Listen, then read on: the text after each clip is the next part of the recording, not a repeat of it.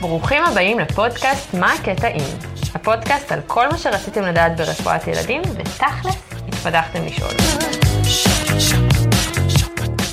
כל אחד מאיתנו מצא את עצמו בסיטואציה שיש איזה ילד מורכב במחלקה, הרופא הבכיר אומר, אה, בהבחנה מבדלת, אולי יכול להיות שזה מקרה קרדיאלי, ואז אומר לנו, בסדר, עכשיו תזמינו, תזמינו ייעוץ, ואני חייבת להודות שבטוח בתור אה, מתמחה צעירה, אבל תאמין לי שגם לאורך הקריירה, אתה לפעמים מוצא את עצמך לא בטוח בדיוק מה השאלה הקרדיאלית שאתה רוצה לשאול, אה, ולפעמים זה מבלבל, וזה נגמר בסוף במשהו מביך כמו לייעוצכם נודה, או בשאלה של אקו לב, עם סימן שאלה, וזה נשמע לא טוב, לא אינטליגנטי, אז באמת החלטתי שזה היום לשאול את השאלות באומץ לב. אז היום אנחנו נדבר עם דוקטור לבנטל, שהוא רופא בכיר במכון הלב, ובעצם לשאול את השאלה, איך להזמין ייעוץ קרדיאלי, אינטליגנטי, אה, ש, שבאמת שואל את השאלות שאתם יכולים לענות עליהן.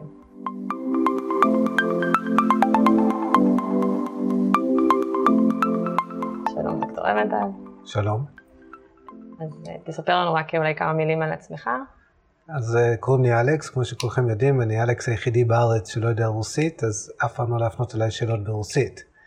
יליד זמביה, בארץ מגיל שמונה, למדתי רפואה בבאר שבע, סטאז' בהדסה, התמחות בילדים א' שניידר, תת התמחות בסן פרנסיסקו, וב-2012 שבתי לכאן כרופא בכיר במכון, ו...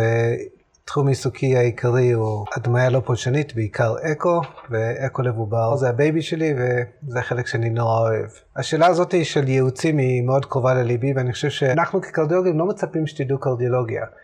מצפים ל-common sense, וכשאתם הולכים להתייעץ איתנו, זה די ברור לנו שההתייעצות הולכת להיות לבבית. אף פעם לא לבקש הערכה לבבית, הערכה קרדיאלית.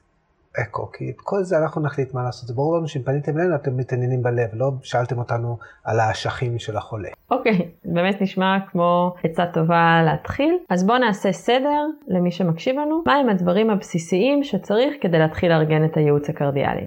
כשאתה ניגש לילד ואתה רוצה לעשות לו הערכה קרדיאלית, שאתה כמו כל דבר, אתה מתחיל מאנמנזה, בדיקה ובדיקות עזר. ולנסות להכניס בבקשה את כל אלה שאתה חושב שרלוונטיים. זה חשוב לחשוב על מה באמת יעזור לי לתת לכם תשובה הגיונית. כי לקרוא אקו בלי שום מידע לא תורם לי הרבה ובטוח לא לחולה. אז באמת חשבתי להציג לך היום כמה דוגמאות וכמה מקרים שאנחנו פוגשים אה, בחיי היום-יום, וננסה באיזושהי צורה להתאים איך עושים אה, כן. את הייעוץ הקרדיאלי שוב בצורה אה, מתוחכמת יותר. ו- ובאמת ברור, רק נציין כמובן שכמו שנגיד פה, לא יכול לכסות את 100% מהמקרים, יהיו לפעמים מקרים שאנחנו נחשוב ביחד אפילו, יחד עם הקרדיולוג, שאין מקום להמשיך באיזשהו בירור קרדיאלי, ובסוף כן יתברר שהייתה סיבה. אבל אנחנו ננסה לקלוע לרוב המקרים וללכת עם ה-common sense, כמו שאתה אומר. כן. אוקיי, אז באמת, אה, אם, אם נתחיל, רצית להתחיל איכשהו בגדול, לדבר על אה, איך אנחנו ניגשים למקרה קרדיאלי, אמרת שאנחנו עושים בהתחלה. אנמנזה טובה. אנמנזה טובה.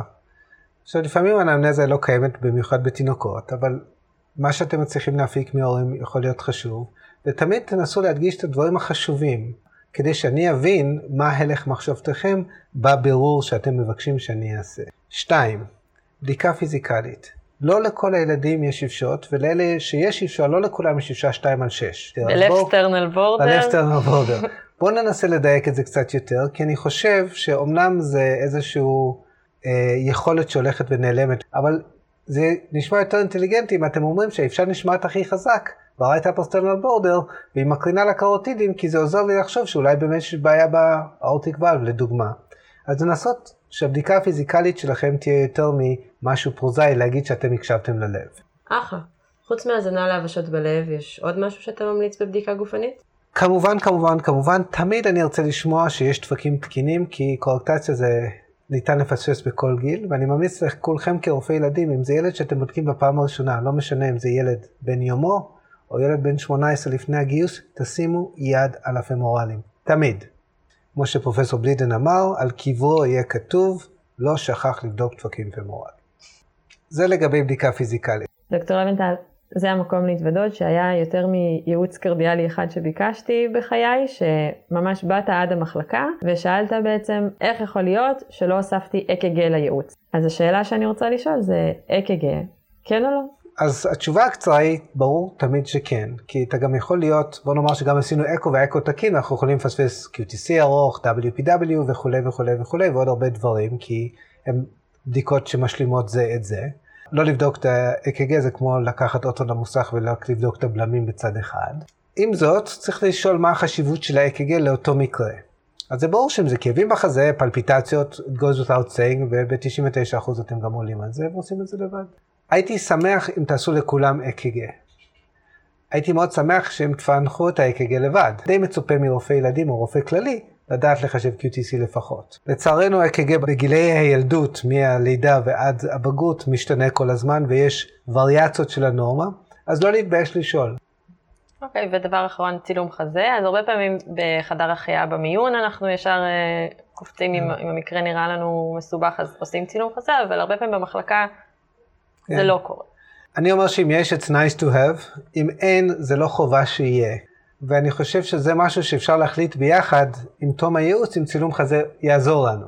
קח דוגמה, ילד בן של... שלושה חודשים עם איפשה ב-left lower sternal border, שלוש על שש, עשינו לו אקו, הוא עולה במשקל סך הכל טוב, ואנחנו רוצים עוד משהו שיעזור לנו להחליט מה גודל השאנט. חישוב השאנט זה או ב-MRI או בצנתור, כמובן ששני אלה לא נעשה בשביל הדבר הזה. אתה מדבר, מצאנו לו VSD אמרת? מצאנו לו VSD, סך הכל בסדר, אבל כ baseline. האם זה הכרחי? לא בהכרח, אבל זה הרבה פעמים, אצלנו במכון, ה tipping point שגורם לנו לשלוח או לא לשלוח לניתוח. אבל שוב, כל מקרה לגופו. אז התשובה הקצרה לגבי צילום חזה, nice to have, לא הכרחי בהר... בהרבה מאוד מקרים, בואו נדון על זה כל מקרה לגופו. מצוין. עכשיו אנחנו יודעים מה הפרטים שצריך לקבל כדי לכתוב את הייעוץ. בחלק הזה, לטובת uh, מי שמקשיבים לנו עכשיו, בחרתי כמה מקרים שאני אשמח שנדון בהם. המקרה הראשון הוא אולי הנפוץ ביותר בחיי היומיום של מתמחים, והוא שאנחנו מאזינים ללב ושומעים יבשה. מה שנחמד ביבשה, זה של-80% מהילדים יש יבשה מתישהו בחיים, וזה מפרנס אותנו היטב בחוץ, כי היום כל ילד עם יבשה יעבור אקו מתישהו. אפשר לחלק את זה לפי סוגי היבשות, אבל בוא נאמר שאנחנו לא כל כך טובים בלהגיד אם זה יבשה כזאת או יבשה כזאת, יותר חשוב לחלק את זה לפי הגילאים. אז אני אומר, ילד עד גיל חודש שיש לו יבשה, מאוד מאוד נחמד לדעת אם יש לו דוקטוס פתוח או אין לו דוקטוס פתוח, כי לדוגמה בדוקטוס זה דבר שעם הזמן יכול לגדול. אם גילינו באישה שיש לו VSD שרירי קטן, אז סבבה, וגם זה איזשהו משהו למעקב, אבל לא מדאיג. דוקטוס זה משהו שמדאיג אותנו, כי יש לנו לפחות שניים או שלושה ילדים במכון הלב שיש להם אייזנמנגר משנים לזה, שלהם דוקטוס, שהקשיבו להם ואמרו שהוא נעלם כי לא הייתה כבר אישה. ובעצם הסיבה זה שהדוקטוס הלך וגדל, הריאות הוצפו. הריאות הוצפו, נהיה תנגודת פרטית, אייזנמנגר, ואז זה הופך להיות מחלה אחרת רעה. אז אני אומר, עד גיל חודש, להיות מאוד קלים על, ההדק, על ההדק לבקש אקו בשאלה של אפשר. אחרי גיל חודש, עם הדפקים פמורליים תקינים והאק"ג תקין, יש לנו יותר זמן. כי בעצם אמרנו שקרוב לוודאי ה ductus כבר נסגר והילד גדל. כי תוך חודש הוא לא יפתח אייזנמנגר. ואז יש לנו זמן לעשות את האקו. נכנסים לפה עכשיו דברים אחרים. האם הוא אושפז בגלל שלו גסטרואנטריטיס ועכשיו יש לו אוושה? האם הוא אושפז בגלל אנמיה ועכשיו יש לו אוושה? או האם הוא אושפז בגלל שהוא FTT קשה ואז יש לו אוושה? ואז ברור שדחיפות האקו היא לא רק נובעת מהגיל, אלא ממה סיבת האשפוז. אבל ילדה בת 16 וחצי, שנכנסת למיון בגלל שכואב לה ככה ושמעתם אבשה והדפקים שלה תקינים, תעשו לה אק"ג אם אתם רוצים ממש לצאת מדי חובה, תשחררו אותה לדרך. והיית ממליץ אקו בקהילה? אני יכול להגיד לכם שאיך שהדברים מתנהלים כיום במדינת ישראל, לפחות במרכז הארץ, שזה אני מכיר הכי טוב, הרופאי ילדים לא מוכנים לקחת על עצמם להגיד שלפי האזנה ואק"ג הכל תקין. כי ניקח לדוגמה, אפשרות כאלה לא בדיוק טובות, אם אתה לא שומע פיצול קבוע של כל שני, ולא עשית לו צילום חזה, וב-AKG יש Incomplete Right Bundle, אבל לא משהו מרשים ואין RVH, עדיין יכול להיות ASD בעל משמעות או partial veins בעל משמעות. אז למה לכם לקחת את האחריות עליכם? תנו לאקו. דחיפות האקו, תנו למערכת לקבוע את זה. כן, ורק שאלה קטנה על זה, אז אפשר ששמעתי בזמן מחלת חום, כי זה ילד בקהילה או ילד במיון, ויכול להיות שהרופא המטפל שלו לא שמע, או שאני הרופאה המטפלת, שמעו כן. במיון ואני הרופאה המטפלת ואני לא שומעת. בעיקרון, והילד גדל והכל בסדר, הוא כבר בן עשרה, אני יכולה לעזוב אותו בשקט. יכולה לעזוב אותו בשקט, כן. אני, אפשר גם, אפשר לעזוב אותו בשקט, ואפשר גם uh, להוסיף ולכתוב לרופא משפחה מכתב שחרור, נשמעה אוושה, אבל זה היה בזמן מחלת חום, או בזמן גסטרואנטריטיס, או בזמן uh, אנמיה, וסביר להניח שהיא פונקציונלית, אנא מעקבך, לראות אם האוושה נעלמת, כי אם היא לא נעלמת, אז אולי כן כדאי לעשות אקו. אוקיי, מצוין. נעבור לנושא הבא, נושא של כיכלון. מגיעים אלינו הורים, מספרים על איזשהו אירוע של תינוק קטן שהכחיל, לדוגמה אירוע של ברוי, או סיפור של ילד גדול יותר, נגיד תינוק בן שמונה, עשרה חודשים, שבוכה ומכחיל, או שיש לו אירועים של פתאום הפסקת נשימה והכחלה, וכמובן באופן אינסטינקטיבי עשויה לעלות המחשבה שאולי זה קרדיאלי. כל הדוגמאות האלה של הכחלה ואי הכחלה בתינוק שגדל בסדר, פחות מדאיג אותי. אני אהרוג כל אחד מכם אישית, שישלח לי בקשה לאקו בשל כיכלון בלי שהוא רשם לי מה הסטורציית בסיס של הילד. כי אין הרבה מומי לב שיש להם intermittent היפוקסיה. אני מסייג את זה. לפעמים הכחלות מצביעות על מחלות קשות, וזה מוביל אותי לנקודה נוספת בכלל בייעוצים. אתם צריכים לדעת להעביר בייעוץ גם את התחושה שלכם לגבי הייעוץ. אם אתם באמת מודאגים מהילד, ואתם מדברים איתי, סבבה. אם אתם לא מדברים איתי, אני רוצה בטופס ייעוץ, לא, לא תכתבו לי הכחלה FTT, תכתבו, זה ילד מדאיג, הוא נראה ככה וככה, ההורים שלו מתארים ככה. תתארו לי את זה כדי שאני אחוש את מה שאתם חשים, לא אקבל את הנתונים היבשים. כי 99% מהילדים שעושים הכחלה זה הכחלה פריאורלית, שקשור לווזוספזם של הכלי דם הפריפריים, אז זה הכחלה פריפרית, שאין לה שום משמעות. רוצים ממש להראות את זה? תמדדו סטורציה, זה הכל. אבל אם זה ילד שעושה אירועים שהם מאוד מרשימים, שאתה ראית, הילד FTT, נראה מוזר, לא גדל טוב, באי שקט מידי, זה משהו אחר. הגוון האישי בייעוץ נורא נורא חשוב. אתה מדבר על הכחלה שהיא לא פריפרית, אז יש דיבורים מתחת ללשון, כן, מתחת ללשון, ו... כל העניין הזה של הכחלה וכיחלון הוא בעייתי מאוד, כי העין שלנו כ... כקלינאים תופסת כחלון מרכזי בערך מתחת לסטורציה 80. אני כל כך אוהבת לגלות אה, דברים חדשים תוך כדי שאני מכינה את הפודקאסטים האלה. למעשה, מה שאתה אומר זה שהעין מסוגלת לזהות כחלון רק מתחת לסטורציה 80. איך נראה תינוק כחול עם transposition הקלאסי שרואים, צריך לפתוח textbook או להיות בפגייה קצת זמן לראות איך נראה תינוק כחול. רוב הילדים שהם הכחלות האלה, נגיד גם מורידים ל-85, אנחנו לא נראה את זה, ל-90 לא נראה את זה, ילד שהוא אינטרסטייג' שנראה כחול, ילד עם גלן או ילד אה, לפני הגלן, רק לראות את הצבעים, כי הכיכלון יכול להיות כל הגוף, אבל המקום הקלאסי זה להסתכל בביוקל מוקוזה באזור הפרנולום. כמו שאומרים אצלנו, תודה לאל, המציאו את מכונת הסטורציה לפני שנהיינו רופאים, וזה היותר חשוב לנו. חלוקת המומים לכיכלונים או לא כיכלונים בספר, כשאתה שואל את עצמך כיכלון, האם זה כיכלון קליני או האם זה כיכלון סטורטיבי.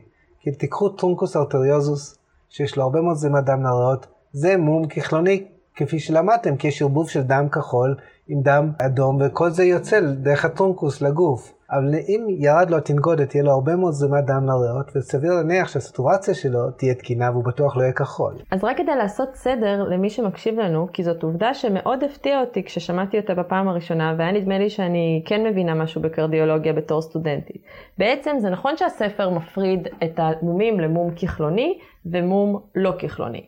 אבל בעצם הירידה בסטורציה במומים כחלונים תתרחש כתלות בכמה זרימת דם יכולה להיות לריאות. אז אם יש לי מקרה של pulmonic stenosis, זרימת הדם תהיה נמוכה, ובאמת הילד הזה כל הזמן יהיה כחלוני. אבל אני חושבת שאתה היית זה הראשון שסיפרת לי בהרצאה בעבר, שזה לא מספיק, כי יש לפעמים בעיות ומומים שזרימת הדם לריאות יכולה להיות מופרעת בצורה אחרת, לא רק pulmonic stenosis, לדוגמה, פתאום יכולה להיות לי תנגודת ריאתית גבוהה, נגיד דלקת ריאות גדולה, כלי דם שעברו איזושהי היצרות אה, רגעית. כל הדברים האלה יגרמו לתנגודת ריאתית גבוהה, זרימת הדם לריאות לא תהיה טובה, וככה הסטורציה יורדת. אם נסכם את זה, גם במומי לב כחלוניים, לפי הספר, לפעמים יכולה להיות סטורציה שהיא תקינה או כמעט תקינה, כתלות בכמה דם זורם עכשיו לריאות. וגם ההפך, יכולים להיות מומי לב לא כחלוניים, שיכולים להתבטא בכחלון, אם כרגע זרימת הדם לריאות היא פחות טובה. בוא ניקח תינוק כזה, שאם הוא יעשה דלקת ריאות חמורה, ויעשה תמת של ריאה שלמה, יהיה לו עלייה בתנגודת, תהיה פחות זרימת דם לגוף, אז יותר דם כחול, במקום שיעשה עוד פעם את הסיבוב על פר של הריאות, יצא למערכת הסיסטמית ויעשה כיכלון. אל תשלחו לי כיכלון מבלי לרשום לי סטורציה. ואולי דיוק אחרון, אם מדדתי סטורציה והיא תקינה לחלוטין, וראיתי אפילו את האירוע בעיניים שלי, שהוא צורח, בוכה, yeah. מכחיל מבחינתנו, עם סטורציה 100. אני יכולה להיות רגועה? שוב, עם ההסתייגויות הרלוונטיות? מבחינתי, כן. אני לא מכיר דברים קרדיאליים שעושים כחלון פריפרי שנובעים מהלב. ואחד הדברים שהכי עולים זה הפרעות קצב. עכשיו תחשבו על זה, יש לנו הפרעות קצב עלייתיות והפרעות קצב חדריות. אנחנו בדרך כלל מודדים דופק נורא מהיר. יש הכל ברפואה ולפעמים יש לנו הפרעות קצב יחסית איטיות ב-150, 160, junctional ectopic tachycardia יכול להיות כזה, אבל את זה אני מצפה שתראו אק"ג לא תקין. אז אני חושב שבאלה שאתם חושבים על בורי וכל זה, ברור שצריך אק"ג, כי ככל שעובר הזמן יותר מקרים של SIDS וכאלה, אנחנו מבינים שזה בעצם channelopathies. אבל אם יש לך הפרעת קצב חדרית, הדבר הראשון שאתה לא עושה זה הכחלה. אתה בדרך כלל נהיה עפרפר, כי אתה מוריד את ה cardiac output שלך באופן אקוטי. ואם זה SVT שגורם לירידה בקרדיאק אאוטפוט, שרוב ה-SVTים גורמים, אז זה גם אתה נראה באי שקט ועפרפר. זה לא איזשהו כיכלון חמדמד שחולף על פני הפנים, בזמן שאתה ישן את שנת הצהריים שלך והכלי דם בפנים החליטו להתכווץ לבד. אז אולי המקרה הכי בניגני שאני יכולה לחשוב עליו זה דווקא ילד שעושה איזשהו breath holding spell, אולי קצת מכחיל, כן. אבל אם הסטורציה באותו זמן תקינה והדופק כן. נראה סביר, אז גם כן. אותו אפשר נכון. להניח. אם הסטורציה לא תקינה, זה אומר שיש פתח איפשהו. זה או בדליית, או שיש דוקטוס, אבל זה נושא לשיחה אחרת. נראה לי שהבנו פחות או יותר מה עושים במקרה של כחלון. אם יש משהו שאני חייבת להודות שאותי תמיד מאוד מלחיץ, זה כל עניין האם יש או אין לילד הפרעות קצב. דוגמאות של ילדים שמספרים שהם מרגישים דפיקות לב, ילדים שמרגישים איזה שהם תחושות מקדימות כמו חרחורות, ילדים שכמובן מתעלפים, כל הדברים האלה תמיד צץ בהבחנה מבטלת שיכול להיות שיש להם הפרעת קצב. אז אני חושב שהפרעות קצב עוד פעם מחולק לגיל שבו החולה יכול לדווח לבין זה שהחולה לא יכול לדווח. כשהחולה מדווח, שיש תחושת פלפיטציות אמיתית, אז לנסות להבין האם הפלפיטציות מובילות לחולשה, האם זה קורה בבת אחת, נגמר בבת אחת, כדי לנסות לאפיין. היום, קצת כמו אקו ואיפשה, כל מי שילין על פלפיטציות בצורה משכנעת מספיק, ילך הביתה עם איבנט ריקורדר כדי לתפוס את הפלפיטציות בריאל טיים כדי להוכיח אם זה סינוס או לא סינוס. ורק נעשה את ההבדלה הזאת בין הולטר לבין loop recorder, event recorder? דבר מצוין. אז פה נורא חשוב התדירות. כי אם הילד אומר, יש לי דופק מהיר כל יום, כל יום, כל יום, אפשר לעשות לו הולטר, לנהל יומן בזמן ההולטר, כדי שנוכל לעשות קורלציה בין התסמינים לבין הרישום בהולטר. אם זה ילדה או ילד שאומרים שיש לי דופק מהיר פעם בשבוע, הולטר לא יעזור לי אם לא יהיה סיפור באותו זמן, ואז צריך איבנט ריקורדר. דחיפות ודחיפות העניין, כמו שחרור מהמיון, הוא דבר שנתון לשיקולו של בכיר המיון. אם בכיר המיון אומר, לא, זה ילד שלא הולך הביתה בלי הערכה קרדיאל, קרדיאלית, זה ברשותו לעשות כך. לגבי התעלפות, התעלפות, אנמנזה, אנמנזה ועוד קצת אנמנזה. כי ילדה בת 14, ילד בן 14 שמתעלפים, הסיכוי שלהם יש אקו לא תקין, קצת כמו הסיכוי בלזכות בלוט. אבל, אנחנו, מה אנחנו מפחדים? שהוא מתעלף בגלל בעיות של אריתמיה. כי אריתמיה, כמו שאמרנו, אריתמיה מהירה, שמורידה קרדיקה בבת אחת, יכולה לגרום לך ירידה באספקת הדם האקוטית למוח ולעילפון. אז מתי זה מפריע לנו או אמור להלחיץ אותנו יותר, מקרה של סינקופה או של התעלפות? כאשר אין לנו בכלל סיפור או פרודרומה שמובילה להתעלפות. כלומר, אני רוצה לשמוע אם למישהו יש התעלפות ואזובגלית, שהוא ידע שמשהו רע הולך לקרות. לדוגמה, ילדה שהגיעה אליי למרפאה לפני כמה שנים, שהיו לה שתי התעלפויות מוזרות. התעלפות ראשונה, היא הייתה בריקוד בשבועות, ומול כולם באמצע ריקוד שהיא עושה את הסולו על הבמה, כלומר האדרנלין שלה צריך להיות בשמיים, היא נופלת כמו בול עץ. שפכו עליה מים והיא קמה. בפעם השנייה היא הייתה בפעולה בצופים והם התחילו לרוץ, והיא לא זוכרת מה, מצאו אותה על הרצפה מעולף.